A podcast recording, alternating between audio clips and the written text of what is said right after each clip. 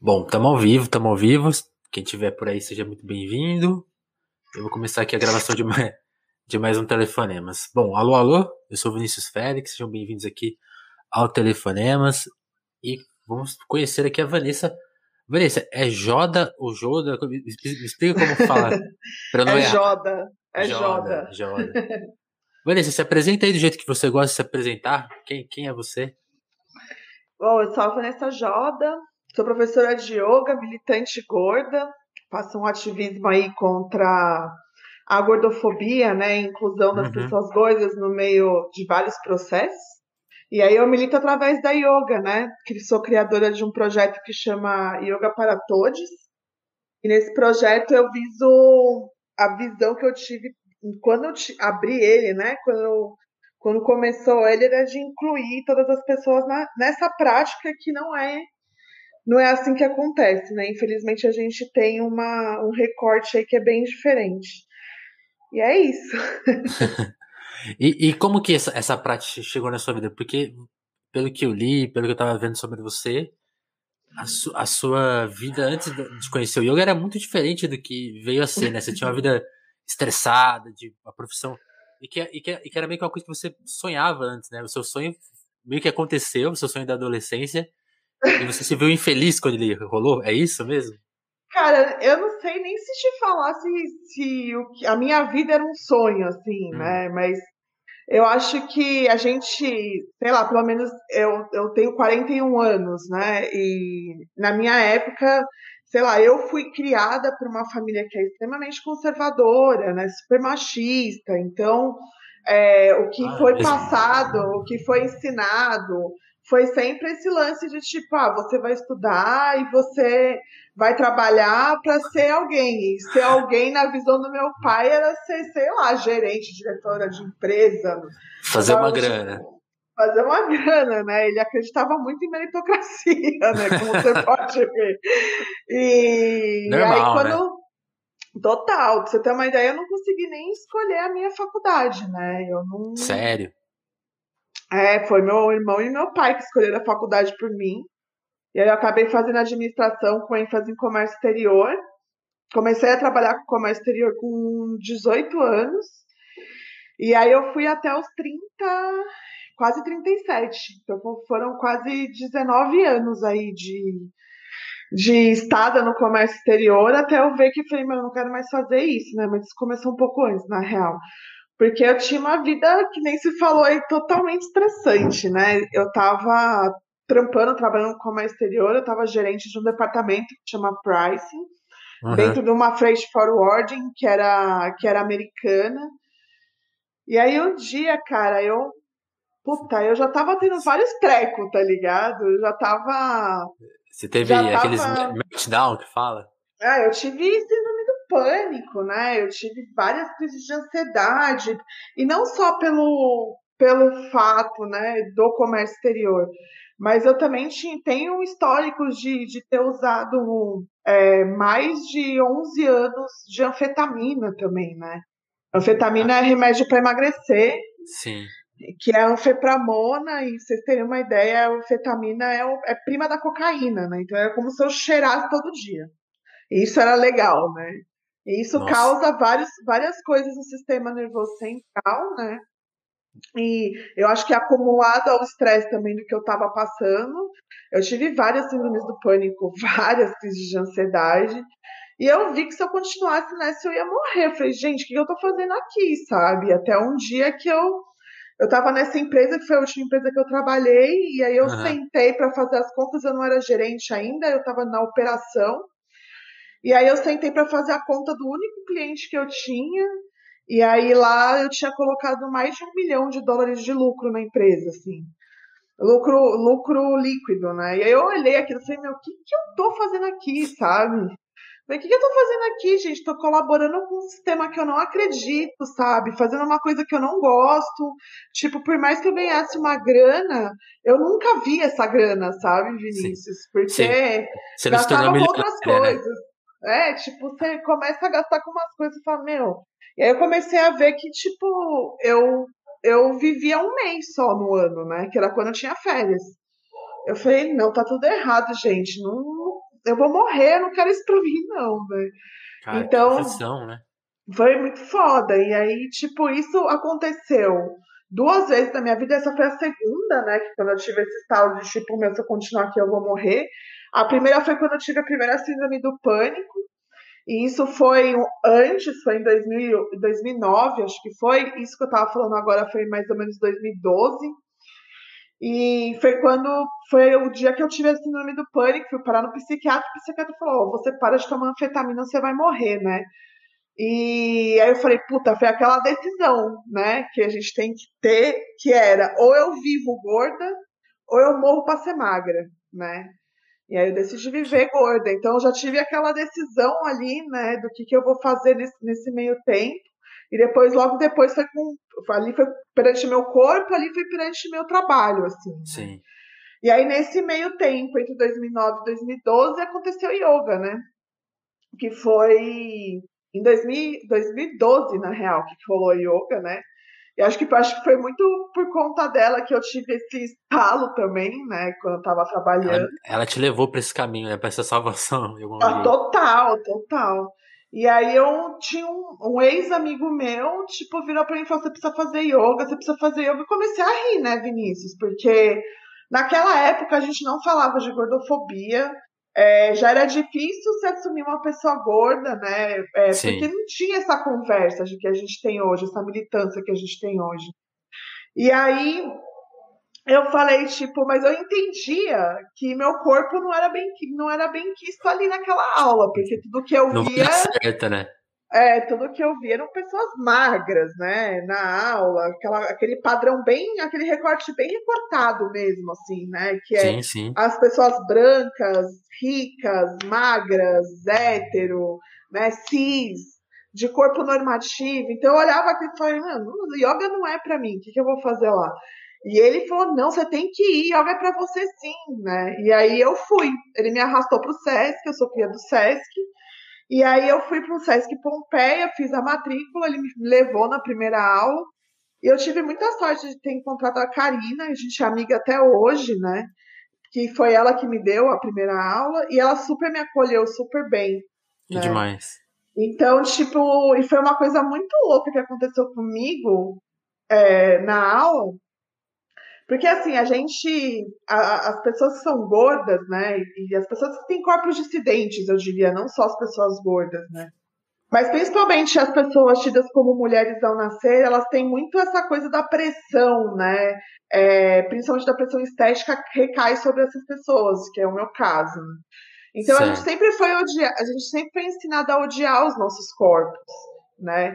Então, tipo, parecia que eu vivia fora do meu corpo, sabe, Vinícius? Era uma coisa muito louca, assim. E na yoga, quando eu terminei aquela aula, parecia que eu tinha voltado a, a habitar o meu corpo, Sim. sabe?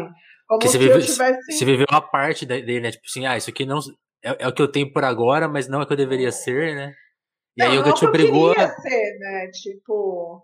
É, não é que eu queria ser porque foi o que eu aprendi, né? Sim, Desde sim, pequena sim. que ser uma pessoa gorda era uma coisa muito ruim, né?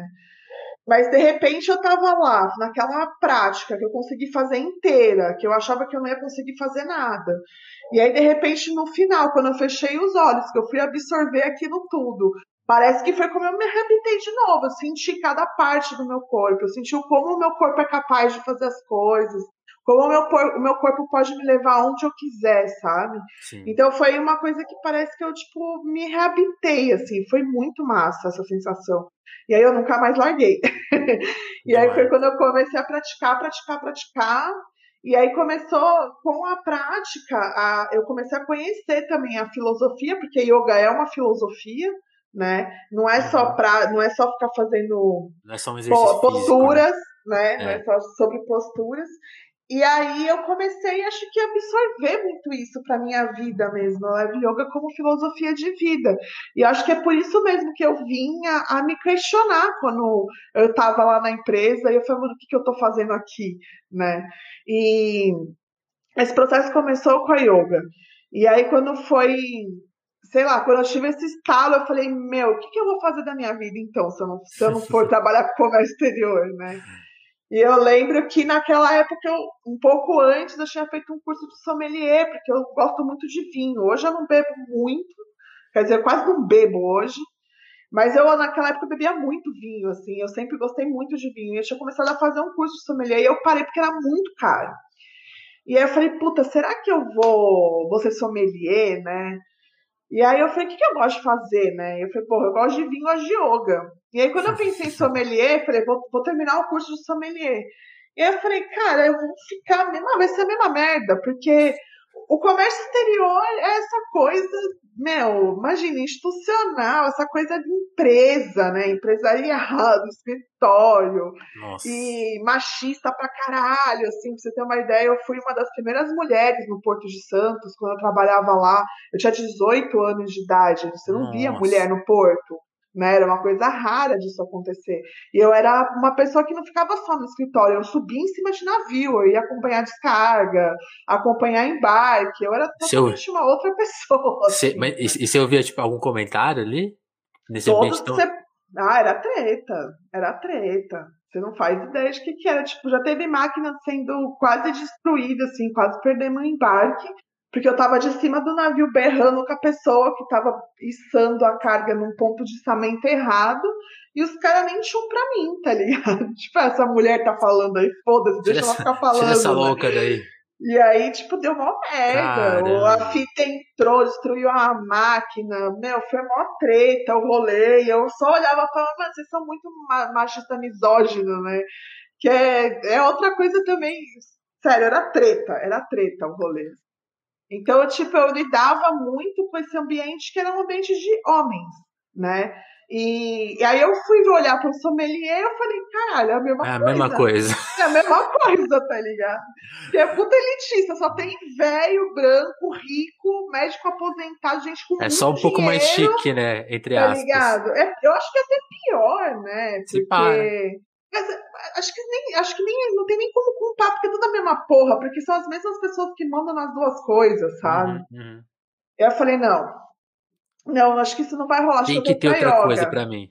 É. E aí eu falei, não, o que eu gosto de fazer? Eu gosto de fazer yoga. Mal sabia eu que yoga também é um ambiente extremamente machista, né? Porque a gente tem a gente tem essa ideia, né, de que yoga é essa coisa namastê, gratiluz, mas não é, não é desse jeito, assim.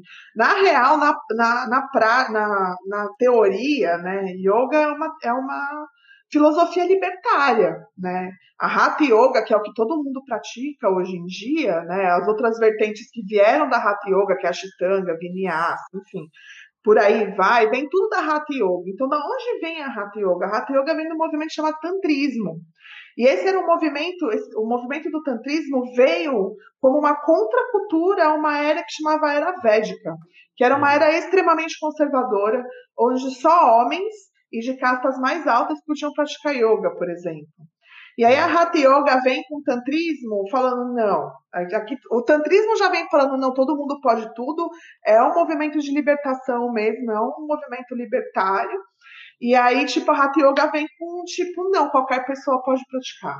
Então aí mulheres começaram a ser incluídas na prática, pessoas de castas mais baixas, né? Que falam que não tem casta na Índia. Mentira, tem até hoje. Né? Tipo, pessoas de castas mais baixas começaram a entrar na prática também. Então você vê uma filosofia que é totalmente inclusiva, só que na prática ela é totalmente excludente. Porque ela foi totalmente cooptada aí, né, pelo neoliberalismo, foi cooptada pelo machismo. Então, tipo, é um ambiente, é um ambiente tóxico, cara. Eu, eu diria isso, assim, tanto que eu não consigo colaborar assim com essa galera yogística, assim, eu ando com uma galera que é totalmente nada a ver com esse mundo yoga que existe hoje, assim. Uhum. Você tem uma ideia, tipo, o professor que mais forma pessoas é, como professores de yoga no Brasil votou no Bolsonaro, o cara é bolsonarista, né? A pessoa que é tida como como democrática no meio da yoga acha que uma economia neoliberal não é o mal em si, sabe? Então, tipo, a, infelizmente, quando a yoga chega né, aqui no Ocidente, e principalmente no Brasil, ela chega no Brasil através de militares. Né? Então você Nossa. já imagina a bosta que vai dar isso, né, cara? E aí a gente tá inserido nessa merda que é esse cenário da yoga hoje em dia. Então, que é um bando de gente. Dos outros, né? Não, é um bando de gente neoliberal, um bando de gente de direita, um bando de gente que não tem nada a ver com o propósito da prática. Entendeu?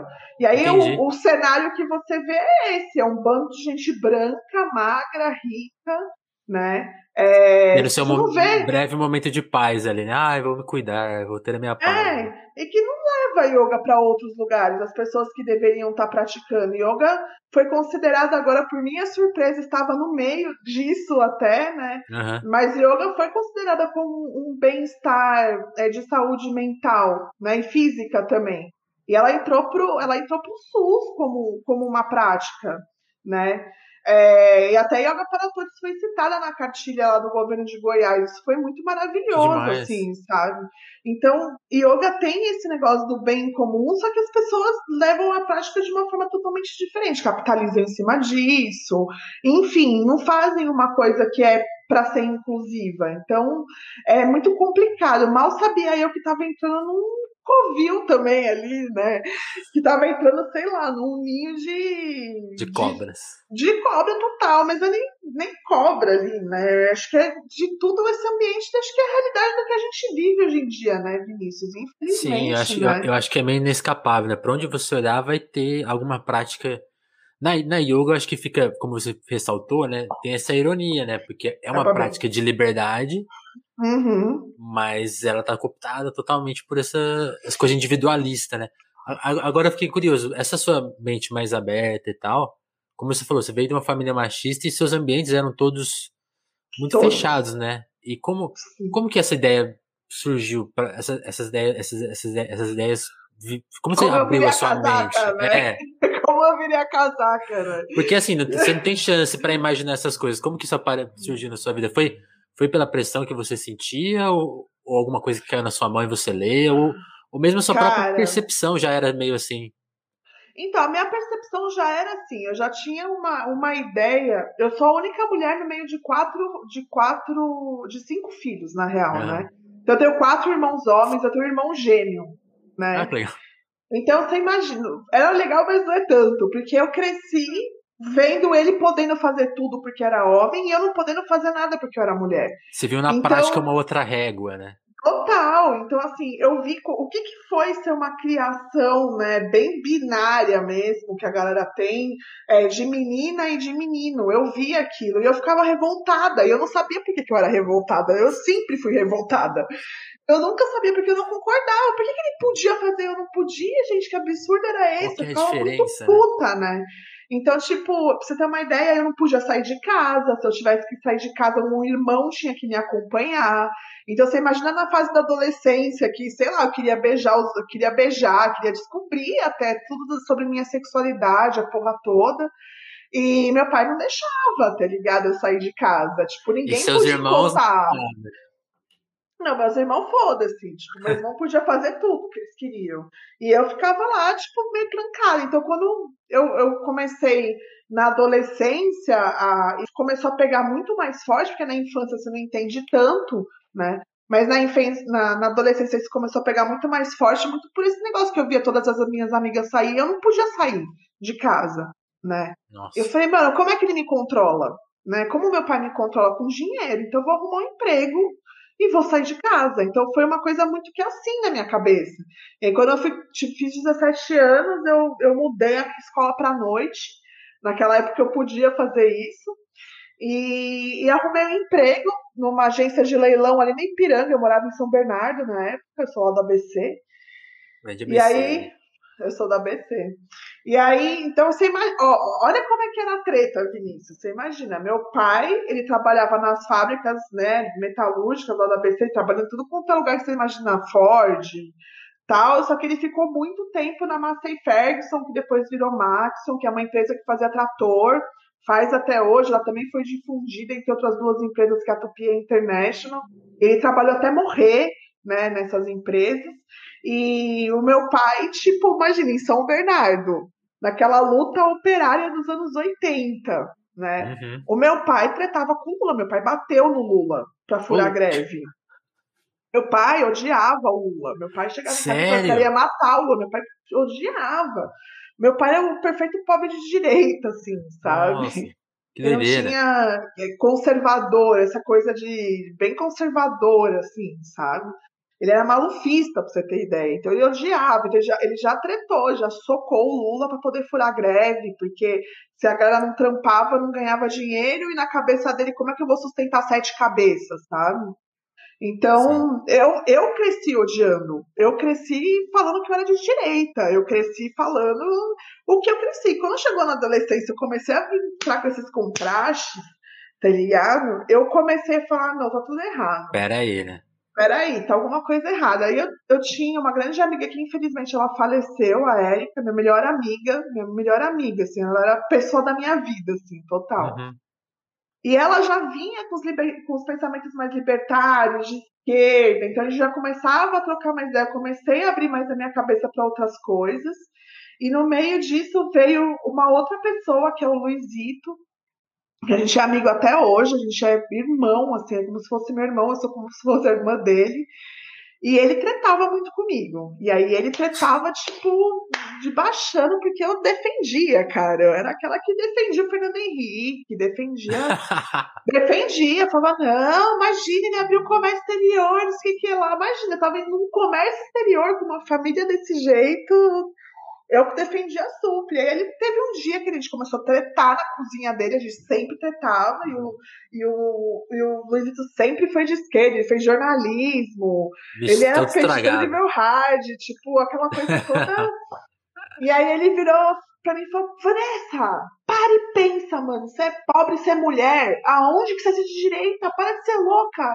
E eu não sei por que aquela frase enfiou na minha cabeça, sabe? Uhum. E eu falei, opa, peraí, peraí, vamos começar a pensar. Eu comecei a escutar mais ele, né? Porque até então eu não escutava. Logo na sequência, eu conheci uma outra pessoa que foi muito importante nesse processo, que é minha, uma das minhas melhores amigas até hoje, que foi a Aline, né? E a Aline, ela trabalhava, a Aline é historiadora, e ela trabalhava, para você ter uma noção, na, na, naquele arquivo histórico do PT ali, né, de seu Abrão, sabe onde que é? Aqui na, até aqui na Vila Mariana, até. Uhum, uhum. É, acho que é de eu não lembro como é que é o nome. Não, mas, não Perseu Abramo? É, eu acho que é isso mesmo, isso mesmo. Eu tô, meu, não liga na minha cabeça nessa pandemia, eu não sei nem que dia é hoje. Você tem uma noção, eu marquei aula amanhã no dia das mães. Eu, não, eu tô com a cabeça sei lá onde, mas enfim. Tranquilo. Ela trampou lá, tipo, a vida dela inteira. Então, e ela era, tipo, minha melhor amiga. Então, ela era outra que tinha discussões homéricas comigo. Então, ela também começou a trazer várias coisas que eu comecei a pensar, sabe? E aí começou a mudar tudo na minha cabeça, assim. E aí eu comecei a ler mais sobre anarquismo, e eu comecei a, a ver que eu me identificava muito mais e via o quanto a yoga também dialogava com isso. Então, como eu já estava vivendo essa filosofia, então você imagina toda essa confusão aí foi antes da yoga, e aí essa galera começou a acompanhar o meu processo. A yoga entrou junto nisso, e foi quando fez o pum, assim, na minha cabeça. Que eu comecei a estudar mais esse lance libertário, comecei a ler mais sobre anarquismo, vi que as duas coisas conversavam muito, e via que eu dialogava muito com essas duas coisas. Então eu comecei a mudar muito né, a, a, a minha visão. E dali eu já comecei a me afastar muito da minha família, né? Porque. É, aí rola esse processo, né? Foi, foi pesado, assim? Bastante. Acho que é pesado até hoje, né? Porque a, a galera não entende. Na cabeça deles eu virei petista, adoradora de Lula, mal sabe eles que nem votar eu voto, né? Mas foi uma coisa tipo, foi isso, quando a, a, primeira treta, assim, que eles começaram a ver, porque eu fui ensinada que quando um homem tá falando, eu tenho que calar a boca. Então, quando eles estavam falando e quando é a opinião deles, eles têm sempre razão, né? E aí um dia eu estava na casa do meu irmão, era aniversário da minha mãe, outro irmão estava lá, tava meu irmão gêmeo, meu irmão do meio, e meu irmão do meio anunciou que ele ia ser pai de novo, olhou para minha cara e falou: Então, Vanessa, você se prepara que a responsabilidade de tomar conta da sua mãe é sua, né? E eu olhei pra cara dele e falei: Por quê? Ah, porque você é a única mulher e você não casou, você não tem filho. Tipo, eu falei, meu amigo, Se você resolveu oh, casar oh. e ter filho, o problema é seu. Eu nunca falei o que, que eu achava sobre isso. Se eu resolvi, essa é a minha opinião, eu, você não tem nada a ver com isso. E muito menos o fato de cuidar dela. Ela tem cinco filhos, os cinco têm responsabilidade sobre ela. E aí começou uma treta. Né? Nossa. Como assim você cala a boca porque eu tô falando? E eu, tipo, vou calar a boca porra nenhuma. Então aquilo foi, tipo, a primeira treta. Né? E a, dali desencadeou, porque eu comecei cada vez mais a entender quanta violência eu sofri, principalmente de misoginia, de machismo e gordofobia, tipo, absurda. Ao decorrer, toda vez que encontrava com a minha família, tinha um, e eu sempre tretava com eles, entendeu? Aí até a última vez que eu falei, chega, não colo mais aqui, que meu irmão eu já tinha virado vegetariana, já estava no processo de ficar vegana, começando a ficar vegana, porque eu tenho intolerância à lactose, enfim. É outro, uhum. outro papo que a gente pode ter outro dia, porque é longo também. E aí ele virou para mim, tipo, na frente, eu, eu desci para ver minha mãe, que era dia das mães, e o meu irmão atrás falei, mãe, eu não quero ver ninguém, eu desci aqui para ver a senhora. E ela mora com meu irmão gêmeo, eu falei, já sou obrigada a ver o Walter. Mas eu não quero ver Marcelo, eu não quero interagir com as pessoas, eu vim aqui para ver você. Mãe, escuta alguma coisa? Não, ela tem nessa cabeça que ela tem que unir os filhos, os filhos têm que ficar bem, puxa o que custar. E a gente é tudo tretado, né, os irmãos, é muito louco isso. E aí, tipo, eu fui no mercado comprar melancia para fazer su meus sobrinhos, com os meus sobrinhos, na hora que eu volto, tá ele lá, o meu irmão lá, todo o resto da sobrinha, da, com a minha cunhada. Eu tava uma galera assim na casa. Uhum. E aí ele virou para mim e falou: E aí, Vanessa, como é que você vai fazer para chupar pinto agora que você virou vegetariana, não pode mais colocar a boca na carne? É nesse nível o rolê. Entendeu, Nossa, Vinícius? É nesse nível o rolê lá por essa. é nesse nível o rolê lá em casa. Aí eu lembro que eu olhei para minha mãe e falei, e todo mundo começou a rir. E aí eu olhei para a cara da minha mãe e falei: Você entendeu porque que eu não quero vir aqui? Você entendeu por que, que eu não quero encontrar com essas pessoas? E aí ela virou para mim e falou: Isso é brincadeira, você que tá sendo uma chata. Então, tipo, como que eu vou discutir também com uma pessoa que tem mais de 70 anos, né? Ela tem 77 anos, que vive num ambiente deles, não no meu ambiente, né? A convencer que aquilo era um puro machismo, pura misoginia, puro sexismo. Ela não entende. Então eu parei de ir. Então é uma coisa assim, eu vejo minha mãe em, em, ocasiões pontuais, assim, quando ela vem a São Paulo, ela vem na casa da minha tia, aí eu vou para lá, ela fico com ela, né? Ou ela não vem na minha casa porque eu não tenho televisão. Eu sou essa pessoa que não, não tem televisão há anos, há muito tempo. Então, tipo, ela não vem na minha casa porque eu não tenho televisão, então ela vai para casa das minminhas tias, eu encontro com ela lá, fico com ela lá, uns dias e é assim que eu, que eu vejo minha mãe. Mas com o resto da família eu cortei total, porque eu comecei a ver o quanto eu era agredida, sabe, Vinícius? Todo Natal, cara, o meu aniversário é 24 de dezembro. Tem essa ainda, era uma merda. E aí todo Natal eu tinha, tinha aquela coisa de coisa da família e todo Natal eu escutava quando que eu ia fazer a bariátrica. E eu ficava, gente, eu não tô tendo problema nenhum com o meu corpo. Se vocês têm algum problema comigo, vai tratar vocês, tá ligado? Vai vocês é, fazer bariátrica, um vai pouco, se né? fuder. E aí tem uma hora que eu falei, você quer saber? Eu não colo mais aqui. Porque sempre é uma questão para vocês no Natal. Porra, é meu aniversário, caralho, sabe? E a galera, tipo, não, a gente tá preocupado com a sua saúde. Eu falei, mano, vocês querem meus exames? Eu não tenho porra nenhuma de problema de saúde, eu tô ótima tá ligado? Então não, não, começa com isso. Então, eu comecei a me afastar muito. E até hoje é um problema, porque semana passada eu estive na casa das minhas tias, por exemplo. Foi, fui lá passar para vê-las, porque fazia muito tempo que eu, desde o ano passado, desde, sei lá, a última vez que eu tinha visto elas. E aí eu passei uhum. para vê-las lá para dar um oi para elas, e aí eu sentei na mesa, elas estavam falando, nossa, a gente tá engordando que nem uma porca, tá foda, tipo, na minha cara, sabendo de tudo que a gente conversa, explicando o que é gordofobia. E aí eu falei, porra, vocês vão começar com essa merda, mano? E aí, tipo, a minha tia virou e falou assim, se você gosta de ser gorda, é problema seu, eu não gosto, eu acho horroroso. Então, é, é, são umas violências veladas, assim, que é, é muito cruel. Então, eu, eu, toda vez que eu tenho que encontrar com elas ou encontrar com a minha mãe, eu respiro, sei lá, muito fundo, entendo a situação de como elas foram criadas também, de como foi. Se, se eu sofri essa lavagem cerebral com uma diferença, é. eu tenho uma diferença assim, mas eu tenho 41 anos. Né? Minha mãe tem 77. São 36 anos aí a mais, né? É, Se eu tenho 41 gerações anos, aí. Você imagina ela, né? Então, tipo, eu não consigo mudar, quebrar essa lógica de pensamento horrível que elas têm, preconceituoso que elas têm. Então, eu tenho que me preparar. Então, para mim é muito difícil ter esse encontro com a família. Eu não tenho, eu tive que cortar essa relação. Mas por, pela minha saúde mesmo, assim, sabe? Não, tem, não tinha era, outra opção. É, você viu como é que era a situação. Eu posso te contar várias outras.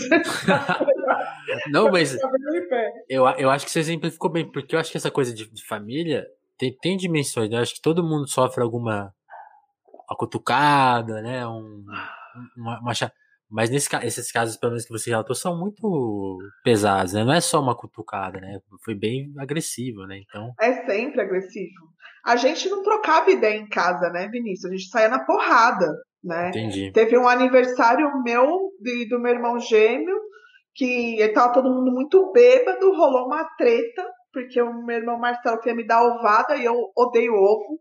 Eu sinto cheiro de ovo, vontade de vomitar. Minha mãe odeia essas brincadeiras. Minha mãe foi falar: para, vocês não vão fazer isso. Eu já tava me escondendo.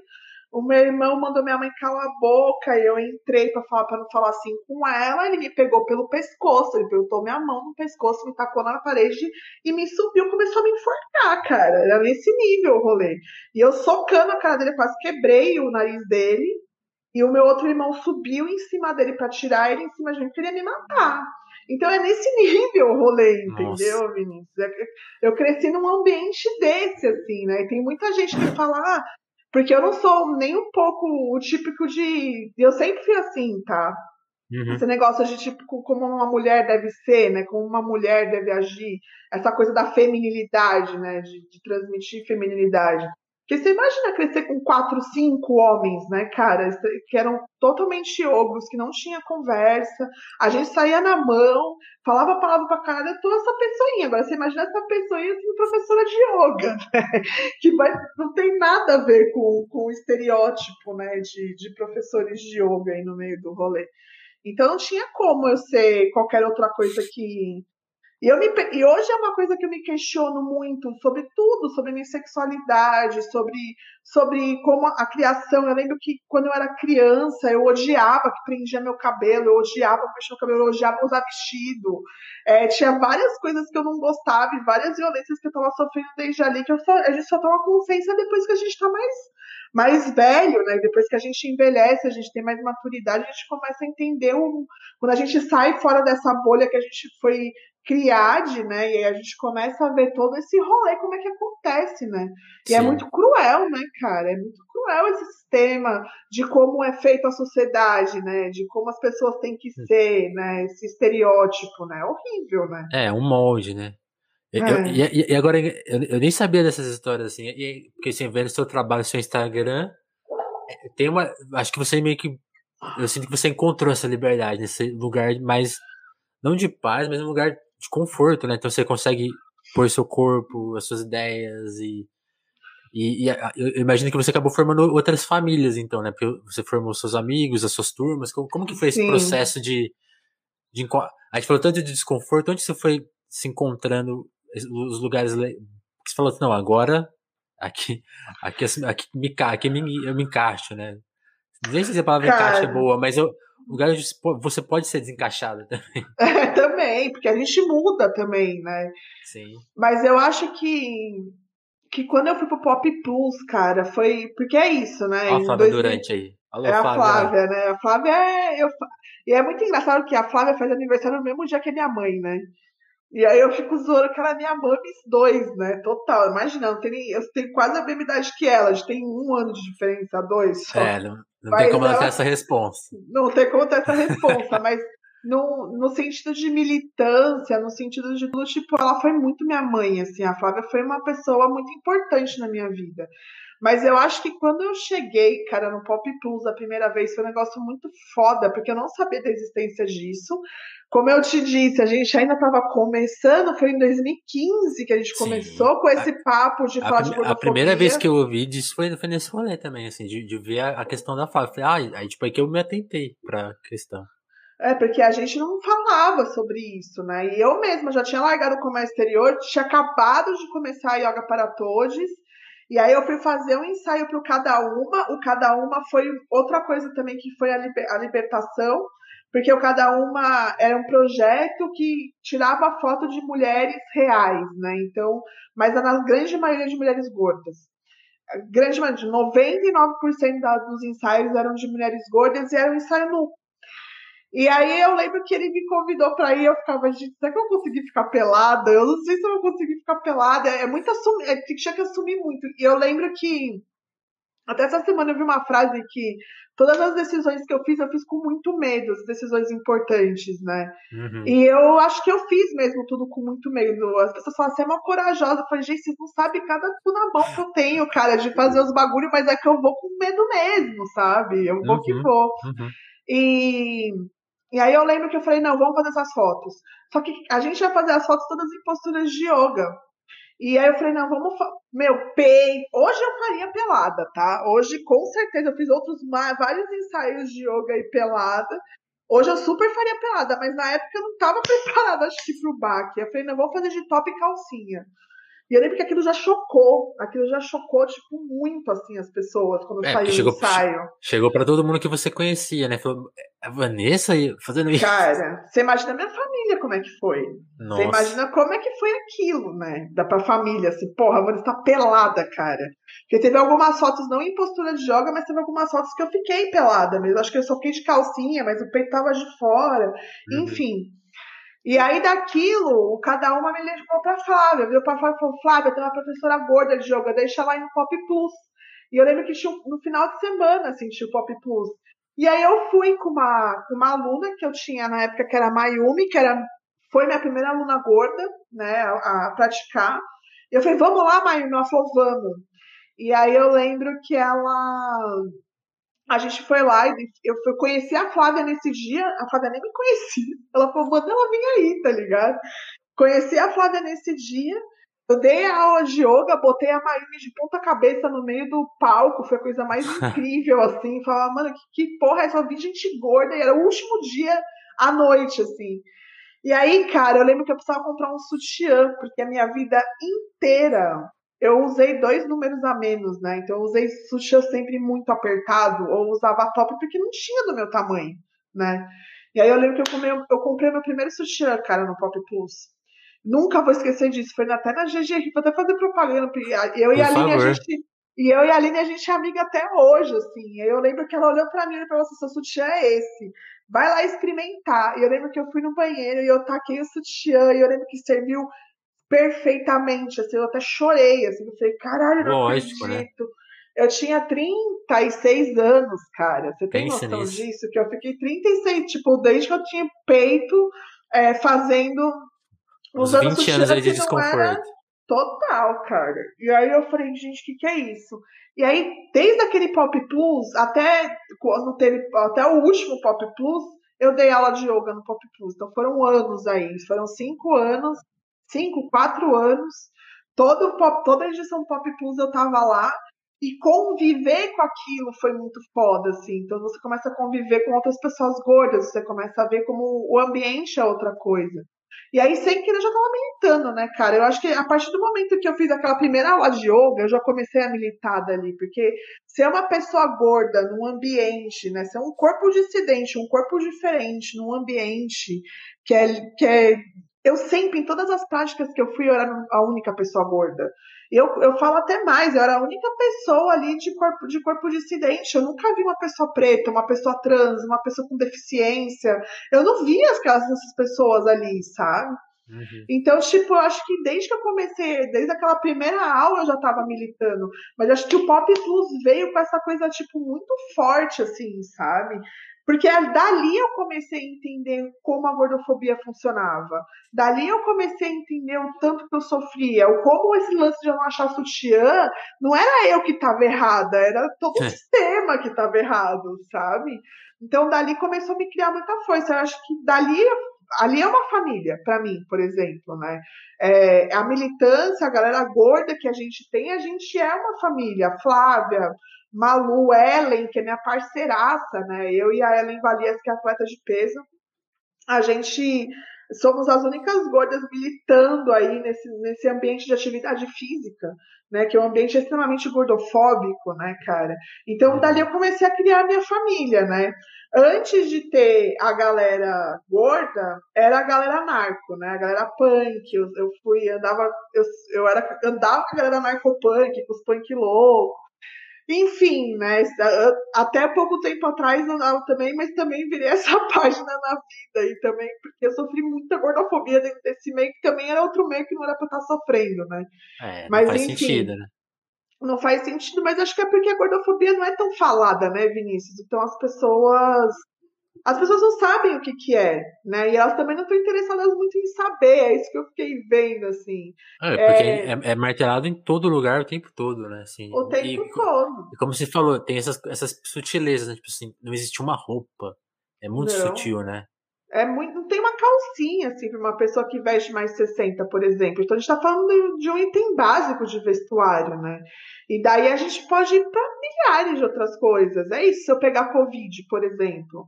Eu não sou atendida no hospital, cara, porque não tem maca que me aguente, tá ligado? Se eu tenho que fazer uma ressonância, eu sou enviada para um hospital veterinário, eu sou enviada para um zoológico, né? Isso é desumanizar. A luta que a gente que a gente tá aqui brigando é por direitos básicos da gente, tá ligado? Os direitos básicos são direitos humanos. E sim, que a gente, sim. que a pessoa gorda não tem esse direito, é negado esse direito pra gente de várias formas, né? E com acessibilidade principalmente, né? Então, é, quando me perguntam assim, né, como você decidiu virar militante? Eu não decidi virar militante, isso aí é obrigada. minha vida. Eu estou lutando pela minha sobrevivência, pela, pela, por eu existir nesse, por eu ocupar esse lugar no mundo, assim, sabe? Eu não tenho outra, outra escolha, né? Sim. Me tira, me tira uma dúvida, essa questão, por exemplo, médica que você falou o, vários equipamentos não são feitos, né, pensados para essas situações. Que, que coisas você já ouviu e, e, como você consegue ter uma certeza que você está com a saúde em dia? Porque é, a própria saúde tem padrões que são meio esquisitos, né? Como que essa questão se apresenta para você? Cara, é, a pessoa gorda não tem direito de ter acesso à saúde, né? Tanto que o movimento gordo ele começou por, justamente por causa de uma mana nos Estados Unidos que morreu de câncer porque ela chegou no médico e o médico não escutou o que ela tinha, não investigou o que ela tinha, só olhou para a cara dela e falou: seu problema é que você é gorda, vai emagrecer. Né? As pessoas têm esse estigma, essa patologização do corpo gordo, né? De olhar para o corpo gordo e achar que ele é doente só por ele existir. O que não é verdade, né? Eu, por exemplo, sou considerada obesa mórbida pelo IMC, e eu não tenho nenhum problema de saúde. Então, logo, eu não posso ser considerada obesa, porque obesidade é uma doença. Se eu não tenho doença, eu não sou obesa. Então, as pessoas precisam entender que pessoas gordas existem, tá ligado? Não tem. Uhum. É assim como existe magro, existe gordo, como existe baixo, existe alto, é, um, é uma forma física. E isso não, quer, não tem que ser atrelado à doença, né? Eu tenho uma teoria que. Uma teoria que para mim não é teoria, não, para mim isso é uma prática mesmo, na real, né? Porque você tem que parar para pensar, né? Onde, onde se baseia a saúde da pessoa, né? Ah, como que se vê, tipo, ah, essa pessoa é saudável ou não? Por IMC. O IMC, cara, é um índice dos de 1832. A gente está falando de 200 anos atrás, né? Que é usado até hoje. Que foi criado num vilarejo lá na Europa para poder ver a densidade de corpo daquele vilarejo. Nunca foi criado para poder medir saúde de, alguém, sabe? Uhum. E aí você pega dois números que as pessoas acham que controlam e não controlam. A gente tem esse imaginário, a gente controla a altura. A gente não controla a altura. Por que, que a gente tem esse imaginário que controla peso? A gente não controla peso também. Né? Então pega duas coisas que a gente não controla, faz uma fórmula mágica lá dá um númerozinho e dali te botam numa tabela e falam se você tem saúde ou não, sem considerar o ambiente que você vive, sem considerar exame clínico, sem considerar o que, o, o, qual é o seu acesso à comida, como, como que são os seus acessos à, à atividade física? Que a galera fala, ah, é preguiça. Não é, cara. As pessoas. Atividade física é um privilégio hoje em dia, por exemplo. Total. Tempo, sabe? Você né? ter acesso à comida. Tempo, espaço. Não é só tempo, né? De dinheiro também, sabe, Vinícius? Sim, sim. Tipo, e de. Não tem como, tipo, é de tempo também. E essa coisa de, tipo, eu, eu, eu participei de um debate lá na CNN, cara, que foi coisa, tipo. Eu participei de debate, não. Você é corajosa, hein? Eu mandei um vídeo, né? É, eles até colocaram um vídeo na íntegra, achei da hora, mas, mano, o papo da galera era tipo, ah, não tem desculpa, desce dois pontos antes. Aí eu quase, se eu tivesse ao vivo lá, eu falava, mano, e aquela senhora que sai lá da periferia da zona, sei lá, da zona sul, vai trabalhar na zona norte, volta pra casa, tem que fazer outro turno em casa, tá ligado? Você vai falar, pode descer dois pontos antes, sabe? E não é só de conhecer São Paulo, de não ter a realidade. As pessoas são classistas, Vinícius. As pessoas não têm realidade de consciência de classe. A galera não tem consciência de classe, entendeu? A galera não sabe o que, que é. Isso não é porque é preguiça, porque a pessoa não quer fazer, sabe? E aí eu fiquei olhando isso, tipo, falei, mano, que bosta. Então, atividade física é um privilégio. Você ter acesso à comida, né? A comida orgânica, a comida. É um privilégio, cara, que te garanto que mais da. Tipo, um terço da população tem acesso a esse privilégio, a outra não tem. Total. Né? Então. Total como que a gente pode ainda hoje se basear dentro disso, né? É, desse MC. Então, vou voltar para minha teoria, tá? É, e aí, beleza. Você concorda que em 200 anos, Vinícius, os corpos evoluíram? Sim. As pessoas, naquela época, tinham uma escassez de comida, né? Você ter uma noção, teve época, é, há muito tempo atrás, que ser pessoa gorda era, uma, era ser rico, né? Porque eram as únicas pessoas que tinham acesso à comida, então você olhava e falava, nossa, a pessoa é uma pessoa rica, né? Porque ela tá comendo, né? Olha, o Luiz falou uma pergunta bem boa, que é um privilégio ou um direito é. negado. Eu acho que as duas coisas, cara. Acho que as duas coisas. É um direito negado também, principalmente a pessoa gorda. A gente pode falar sobre isso daqui a pouco, na sequência. Deixa eu voltar para a teoria. E aí, e aí, o que acontece? Aquela época tinha uma escassez de comida, as pessoas eram mais magras, as pessoas eram mais baixas, era uma outra, era uma outra realidade. Em 200 anos teve uma evolução dos corpos. As pessoas estão mais altas, as pessoas vivem mais e as pessoas estão mais gordas, né? Tá tudo bem por causa disso. O que, que acontece? O sistema, a sociedade não evoluiu como os corpos evoluíram, né? Então, o que, que é mais fácil para o sistema e para uma sociedade? Principalmente para o sistema, né? É mais fácil a gente reformular, fazer uma reformulação. Reformulação que eu digo é uma reformulação de tudo mesmo, cara. É, é não ter catraca, ou ter catraca maior que passa as pessoas, banco maior, sabe? Você ter maca que te aguente, você ser mandado, você não ter que ser mandado para um hospital veterinário, para um zoológico, sabe? Direitos básicos das pessoas, eu tô falando, né? Então, o que, que é mais fácil fazer essa reestruturação? Ou é mais fácil você criar um grupo de doenças e culpabilizar um grupo de pessoas? O que, que é mais fácil fazer, cara?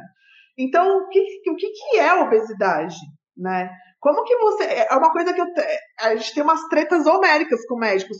Os médicos não conseguem me explicar, por exemplo, é, como que eu existo. Se eu sou uma obesa mórbida próxima a morrer, por que, que meus exames estão tudo bem? Eu tenho 41 anos, cara. Eu pratico yoga todo dia, eu sou vegana, tá ligado? Eu, tenho, eu uso um hábito saudável absurdo. E mesmo se a pessoa gorda não tem um hábito saudável, isso não é problema de ninguém. Ela tem o mesmo direito que uma pessoa magra tem de comer o que ela quiser. Ninguém tem nada pois a ver é. com isso. É uma escolha dela. Só que ela tem que ser tratada com a mesma dignidade. E infelizmente não é. Então, para você ter uma ideia, Vinícius, quando eu vou ao médico, eu tenho essa consciência, mas a maioria das pessoas gordas não tem, infelizmente, né? Então elas Sim. nem chegam aí ao médico, tá? Para se cuidar, porque elas já sabem que elas vão chegar e elas vão ser, elas vão ser escorrachadas, sabe? Que é o que sempre aconteceu comigo, né? Só que como que eu faço? Que nem antes da pandemia, em 2019, eu tive que fazer uma uma é chama, negócio gastro, uma endoscopia. Certo. Porque o meu pai faleceu de câncer, minha tia faleceu de câncer, minha avó faleceu de câncer, tudo de estômago. Minha família do meu pai inteira faleceu de câncer no estômago. Então, como falam que é uma coisa hereditária, eu tenho que cuidar, porque eu tenho gastrite nervosa crônica desde os meus 16 anos, enfim. Tenho que olhar para o estômago ali, já tive úlcera e tal. E aí eu fui fazer uma endoscopia, porque fazia desde que eu tinha saído do comércio exterior, porque não tinha mais convênio, que eu não, não ia ao médico. E eu precisava fazer esse acompanhamento. Falei, não, consegui guardar um dinheiro. E falei, vou lá fazer o exame, vou pagar para fazer. Fui no doutor consulta. Aí eu cheguei na minha ginecologista, que também é do doutor consulta, só que ela é uma pessoa não gordofóbica, que foi até a Flávia que, que mandou a doutora Karen. Que arrumou. É, que é, que é a médica dela e ela não é gordofóbica. Aí eu falei, Karen, eu preciso de um gastro não gordofóbico. Porque assim, eu já cheguei aí no gastro, numa clínica de gastro, para poder fazer antes, né? Bem antes. Para poder fazer endoscopia, por exemplo, para poder cuidar, para fazer esse check-up eu abri a porta, a médica olhou pra minha cara e falou: Meu Deus, você é muito linda, vamos fazer uma bariátrica? Assim, a mulher nunca me viu na vida, a mulher não sabia, não tinha me pedido um exame, não tinha nem falado oi pra mim. Ela já saiu falando isso pra mim. A mesma forma que eu entrei, eu saí. Essa mulher tá porque não me cortar, sabe o que eu tenho? Só porque eu sou gorda, é nesse nível. Então, pra ir no gastro nessa vez, eu tive que. Ela, ela me deu o nome desse cara e falou: esse cara é da hora, vai nele. Eu fui, lá no Tatuapé, saí lá no Tatuapé, colei no brother. Ele, sério, na hora que eu entrei no consultório, ele já olhou pra minha cara. Eu olhei pra cara dele e falei: Antes de você me julgar, eu devo falar para você que sim, eu sou uma pessoa gorda, eu sou militante gorda, eu sei muito bem o que é gordofobia médica. E eu quero que você me investigue aqui, eu quero que você me escute e me trate como você trataria uma pessoa magra entrando aqui tá ligado? O cara não falou nada, ele ficou quieto, assim, né? E aí ele me escutou, ele falou tudo, falou, não, beleza, Vanessa, vou, vai fazer endoscopia. Fui fazer endoscopia. Na hora que eu chego para fazer endoscopia, chegou eu e uma outra pessoa magra junto. Só para você entender como é que foi o rolê. Essa pessoa magra passou na minha frente, ela não foi pesada, não tiraram pressão dela, tá ligado? Fizeram a anamnese dela, a, a horário dela era depois do meu, ela entrou pra fazer o um negócio. Eu fui pesada três vezes, tiraram minha pressão cinco vezes, fizeram a anamnese comigo quatro. A médica que olhava pra minha cara, ela não conseguia acreditar que eu não tinha nenhum problema de saúde. Ela achou que eu tava mentindo. Eu tive que virar para ela e falar assim: você tá se recusando a fazer o exame em mim? Porque se você estiver se recusando, eu vou reportar você. Porque eu, eu não tô vendo o porquê que você não quer fazer o exame. Se eu já falei para você que eu não tenho nenhum problema de saúde, você já mediu minha pressão sei lá quantas vezes, tá ligado? Você tá vendo que minha pressão é Nossa. ótima, você tá vendo que eu tô super bem.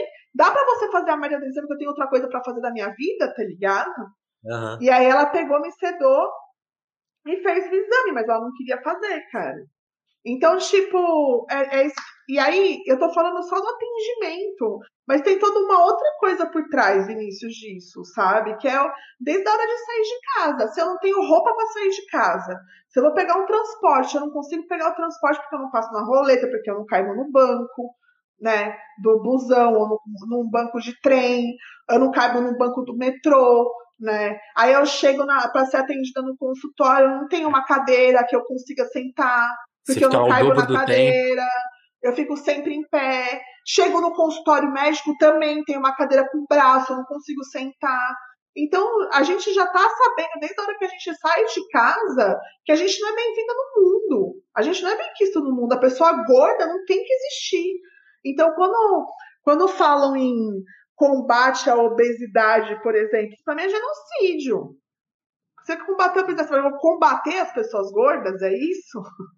Pois né? é não, não tem cabimento. Então, é, tinha que acabar com esse negócio de obesidade, não devia existir, porque se considera através de um número que eu acabei de que eu falei agora há pouco, que não se controla, cara, e não leva em consideração nada. A pessoa gorda que devia estar sendo escutada é silenciada o tempo inteiro. Ah, cala a boca, você é gordo, tá ligado? Então já vem com aquele estigma todo de que é preguiçoso, de que não é capaz, de e não é verdade, cara. Não é verdade. Eu tô aqui pra, eu sou uma das pessoas que tá aqui para comprovar isso, tá ligado? Sim, sim. Que não, não, não tem e... como. É muito doses, porque é, é toda a propaganda e informação que a gente tem é, é, é te, te, desmente, né? Eu tava vendo uma série do. Sobre. Você falou, você, você falou da palavra genocídio, a, a, série me veio porque é uma série sobre o genocídio e, e a colonização, né? Uhum. E aí o cara. É muito sutil assim o texto dele, porque ele, ele, nem fala tanto de propaganda, mas ele mostra umas imagens reais de. de assim, de pessoas brancas e que iam em tribos e abusavam das mulheres. Então, assim, tem foto Olha do aí. cara, do cara fumando um charuto, né? Um cara branco, um monte de, indi, de indígena atrás, né? Aí pegando no peito, ou, tipo assim, várias mulheres, tipo assim, como se fossem escravas sexuais, sabe? Uhum. Aí ele termina aquele episódio com uma série de imagens, aí desenho, né? Que aí é arte de propaganda de homens negros pegando a força mulheres brancas. Então, tipo assim, uhum. aqui, fotos que são reais e, e, e, o trabalho é ficcional. Então ele fala assim, Sim. ó, ó que, é, tipo assim, é bem sutil, mas ele fala, ó, ó que a propaganda é, né? Tipo assim, a gente acha a... que os caras que, que, que, eram monstros, né? Então é, eu sinto esse paralelo aí. A propaganda Tem... é muito forte mesmo, né? É muito foda. Tem uma série, agora eu vou esquecer, esqueci o nome da série, que fala sobre propaganda, fala como que foi criado a propaganda. É uma série uhum. mal famosa. Mad Men? Mad Men. E aí todo mundo me fala dessa porra, cara. Eu falei, não, vou lá ver. Eu, eu não consegui passar o terceiro episódio. Eu não consegui. Porque, cara, é machista, é misógino, é sexista, é gordofóbico, é racista, é, eu não tive estômago para ver, cara. Eu não tive estômago para ver essa série. E é justamente o que. Depois eu fui conversar com quem já viu a série inteira. E é justamente que, que fala, né? Como foi criada a propaganda e como foi criado o estereótipo que a gente vive até hoje. E Total. foi criado em cima de racismo, em cima de machismo, em cima de gordofobia, transfobia, enfim de todas as fobias que tem, né? Foi que da onde foi baseado, da onde vem a base do homem branco, cis, hétero, magro, rico. No tá escritório em Nova York, né? Exatamente.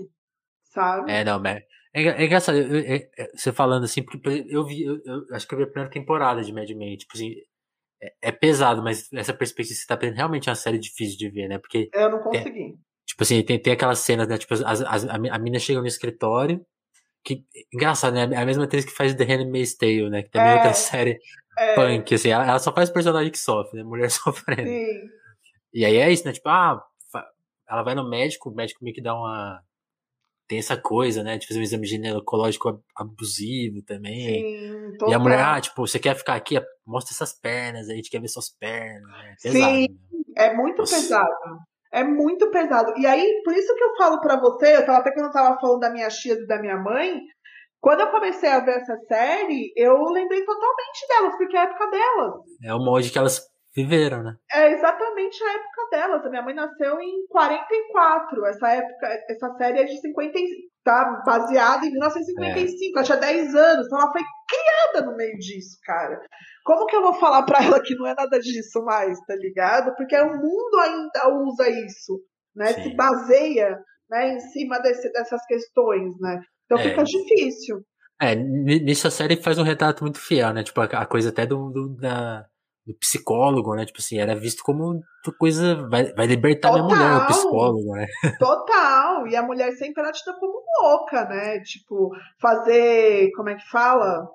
Lobotomia, né? Faziam, davam um choque várias coisas, né? É, eu até fiquei surpresa que outro dia, não sei onde eu estou na casa da minha tia e eu vi um comercial e passou um comercial sobre saúde mental. E eu falei, caralho, vou tá evoluindo o negócio, né? Porque eu lembro que quando eu, eu ouvi falar de terapia a primeira vez, era só a gente. Ah, não, só maluco faz terapia, só, né? Só. Agora o, o negócio tá mudando. Ainda bem, né, cara, que isso tá mudando. Mas era uma coisa que não, também era outra coisa que era um, um tabu, né? Sim. E é uma coisa que é extremamente necessária e que é outro. Aí eu vou falar do Luiz aqui falou do direito negado, e é um direito totalmente negado à maioria totalmente, da população, totalmente. cara. Como que você tem saúde? Quem fala de saúde mental? Como você tem de saúde mental? Como que chega a saúde mental para a grande população? Que é o que mais precisa, a galera da periferia. Como é que faz isso, cara? Porque até então ainda é um negócio que você tem que ter dinheiro para poder ter acesso, tá ligado?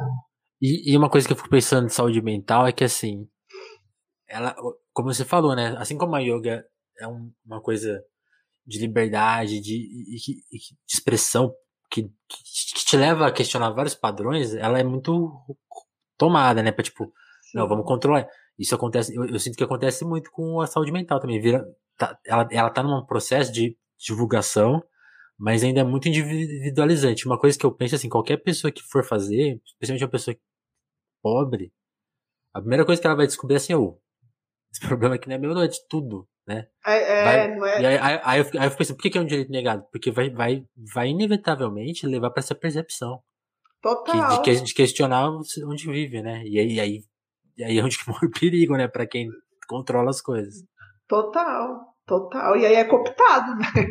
E aí, é. é o, né, aí o capitalismo, né? Ele sempre está se reinventando, ele abraça isso daí e reinventa isso. Como é, toca, o, né? o, velhinho que fez aniversário essa semana avisou, né? Tipo assim, eles aperfeiçoaram o sistema bem, né? Pra, eles sabem que se as armas que, que, que, gestaram ele são as armas que vão destruir ele, né? Por isso que ele controla. Não, to, total, cuidadosamente. Cara. Total, cara. E é por isso também que não, não chega a ser só informação para as pessoas, né? Não tem, as pessoas não têm acesso às coisas. É muito complicado. E até esse lance que eu tava falando, né, de, de tirar a obesidade, por que, que isso não é falado, né? Por que, que gordofobia não é discutida? Por que, que gordofobia não é falado tão amplamente? Porque tem toda uma indústria, né, cara? Dinheiro. Que, que, que meu, sustenta, né? São os pilares que eu falo, que é do capitalismo e do machismo, né? Porque eu acho que o capitalismo vem daqui, o machismo tá aqui, o capitalismo tá aqui, tipo, total, né? Rolando. O machismo manda, né? Eu acho que o machismo inteira ali no meio do rolê. E não só machismo, racismo, tudo, né? Mas Sim. a indústria, né, do, do emagrecimento é uma indústria que gera muito dinheiro, cara. Você pega, sei lá, a indústria da dieta, por exemplo. Você já percebeu que tem milhares de dietas. Não, e você já percebeu que nenhuma funciona? Mas nunca é a culpa da porra da dieta, é a culpa da pessoa. Uhum. Sabe? Eu lembro que eu fui uma pessoa que fiquei 22 anos da minha vida em restrição alimentar. O que, que é isso? Eu fiquei 22 anos da minha vida fazendo dieta. Eu fiz todas as dietas que você pode imaginar. Eu nunca fiquei magra, cara. Podia funcionar de eu ficar magra durante um tempo, mas o corpo não sustenta, porque aquilo não é o meu biotipo né? Então ele começa, e ele fica gritando. Na época que eu, que eu tomava anfetamina, que eu estava no auge da anfetamina, eu cheguei a pesar 54 quilos, né? Eu tinha todos os problemas de saúde que você pode imaginar, cara. Eu tinha diabetes, eu tinha colesterol alto, pressão alta, tinha gordura no fígado. Eu era toda cagada, eu tinha 18 anos, sabe? E eu era, minha saúde era toda cagada. Eu me alimentava de no dia eu fumava um maço de cigarro, tomava dois litros de água, tomava um copo de suco de melancia e uma cenoura. Caramba. Era isso que eu comia num dia. Fala onde isso é promover saúde. E sabe o que, que eu escutei? Eu tava, tipo, totalmente doente que eu escutava que eu tava linda. Sabe? Tipo, é muito cruel isso que fazem com as pessoas, cara. Isso não é legal. Não é legal. E aí, tem esse negócio, voltando para emagrecimento, né? Para a indústria da dieta. E aí tem toda a dieta nova uma, toda semana. E eu lembro que eu fazia tudo certinho, Vinícius. Eu não tomava nenhum gole de água fora do rolê, tá ligado? E eu não emagrecia. E aí, então, ah, você tá fazendo alguma coisa errada. Alguma coisa você tá fazendo errado. Eu não tava fazendo. Então não passa na cabeça das pessoas que não é você que tá errado, é, é o, a dieta que não funciona. Pois Mas é. não, você acha que você vai, alguém vai querer saber disso com dinheiro que lucra? Não. Aí outra coisa que tem, estética. Cirurgia plástica. O Brasil é o segundo no mundo. Compete com os Estados Unidos em cirurgia plástica. A mesma coisa bariátrica, cara. A indústria da bariátrica é uma indústria. É cara, né?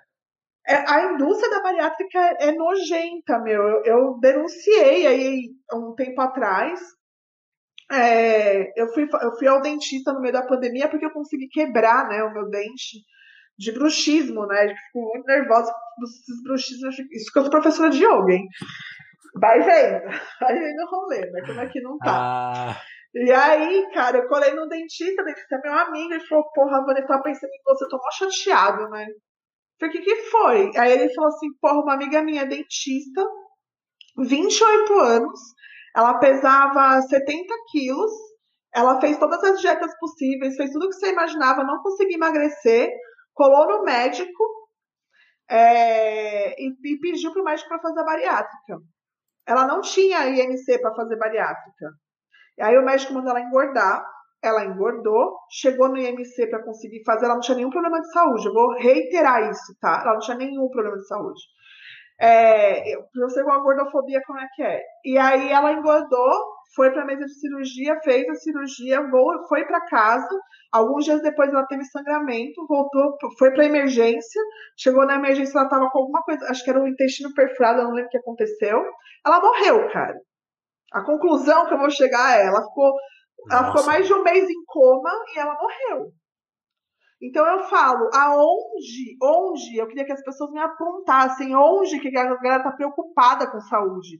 A galera não está preocupada com saúde, a galera é preconceituosa, a galera é gordofóbica mesmo. E não aconteceu tá nada, tipo, de responsabilidade nesse caso? É considerado um acidente só. É. Nossa. Porque ela assinou um termo lá de risco e, e, no termo que ninguém fala sobre as consequências da bariátrica, por exemplo, que você sofre riscos de morrer, sabe? Ninguém fala, Vinícius, que você tem que tomar suplemento alimentar pro resto da vida. Seu cabelo cai, os seus dentes caem, as suas unhas caem. Você nunca mais vai absorver nutriente na sua vida. Você tem noção disso? Nossa. Ninguém fala disso, cara. Ninguém fala disso. Então é, é, é, muito alarmante, é preocupante. Falar de gordofobia é um lance que é muito sério e é urgente, porque tem muita gente morrendo. Para sustentar essa indústria, cara. Para sustentar essa indústria. Eu conversei com um médico gastro, que ele é especialista em bariátrica, e ele falou que 90% das cirurgias dele é por estética, não é por saúde. Pois é. Pois é. É, é tá, tá. treta. Tá. E aqui o Giba, para quem tá vendo a versão YouTube, para quem tá vendo só no áudio, eu vou ler aqui a mensagem dele. Ele falou: vai lembrar que o atual governo desmontou o programa de saúde mental do SUS, né? Total. Nunca foi total. acidente, sempre foi projeto. Sempre bom. Sempre. Isso aí é proposital total, Giba, total. Ah, o Matheus oh, falando também. Matheus, preconceito está encurtado na sociedade. Essa conversa sensacional é extremamente necessária. Aprendendo muito com toda a experiência da Vanessa. Parabéns pelo trabalho de vocês. Valeu, Matheus. Matheus, que é nosso apoiador, é meu primo. E é por causa. ah, que foda. Valeu, é por, é por, causa dele que a gente tem equipamentos super legais aqui pra fazer o podcast. Valeu, Matheus. Que legal que você tá aí vendo a gente hoje, nesse sabadão. Que foda. Vanessa, queria hum. te agradecer, cara, pelo papo. Falou Antes... pra porra, né? Acho que tem até mais história, depois a gente tem que fazer uma parte 2. Mas eu vou respeitar o tempo aqui do podcast, mais ou menos. Antes, só agradecer, como eu contei do Matheus, é agradecer quem tá lá no nosso apoia-se. Vou até ler a nossa lista aqui de apoiadores. É... Cadê? Deixa eu, deixa eu me encontrar aqui antes. Veja, enquanto eu faço isso, quer, quer aproveitar para fazer um serviço seu, divulgar seu Instagram, suas aulas. Imagino que você tá, deve estar tá fazendo. Imagina que você deve estar tá fazendo coisa online na pandemia. Tem como as pessoas te, te procurarem para fazer alguma aula, alguma coisa? Eu estou dando aula pelo Zoom, né? Aula paga pelo Zoom, é, de segunda e quarta às sete e meia da noite, terça e quinta às dez e meia da manhã. Aí tem algumas aulas gratuitas rolando também, é, às quartas-feiras, às três horas da tarde, pelo Sinsprev, Facebook e YouTube do Sinsprev. Sinsprev é o sindicato da galera da saúde aí, né? É, no domingo, de domingo, todo domingo, no Facebook do Paulo Freire. É, tem aula também de yoga às 10 horas da manhã, e aí é, um, é uma parceria da Yoga para Todos com o Paulo Freire, que é uma casa lá, é, é, uma, é um centro cultural, na real. Uhum. Lá em Guaianazes, que promove. A gente está lá há muito tempo, a gente dava aula presencial todo domingo de yoga lá para a galera. Mas aí veio pandemia, a gente está online agora, voltamos aí às aulas online e para quem quiser acessar, eu tenho esses dois dias de graça, tem um monte de aulas de graça aí também lá no Instagram da Yoga para Todos, tem bastante aula lá para quem quiser acessar. E Nossa. o meu pessoal também é o Vanjoda, lá no Instagram, Facebook também é a mesma coisa dos dois, Yoga para Todos Brasil e Vanjoda lá também.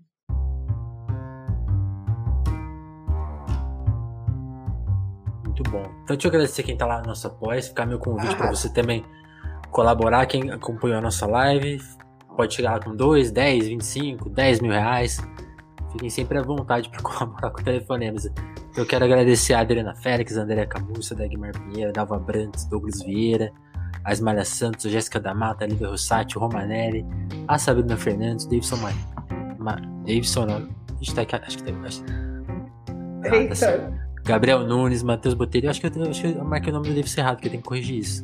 O Matheus que tá aí vendo a live, a Tatiane Araújo, o Pedro Henrique, o Eric Marlon, o Diogo Burilo, o Kleber Monte, o Davidson Mati agora sim, Juan Barborema, Mora Juliana, o Vitor Beda, o Lucas Monteiro e o Augusto Batista. Muito obrigado Cara, por essa galera. toda. É uma galera. Tem umas 20 tantas pessoas agora. Eu tenho que agradecer, sou muito grato. E vamos aumentar essa turma aí, gente. Vanessa, mais uma vez, te agradecer demais pela live, pela sua disponibilidade no sábado. Você, Tamo aí, cara. Valeu você pelo contorceu convite. toda pra se encaixar, você tá aí se mudando, tá um rolo. Mas tá muito uma obrigado. aqui. Valeu demais. Valeu, Valeu você, Vinícius. Valeu, querido. Não, Valeu, gente. Agradeço. Abração, gente. Valeu. Valeu.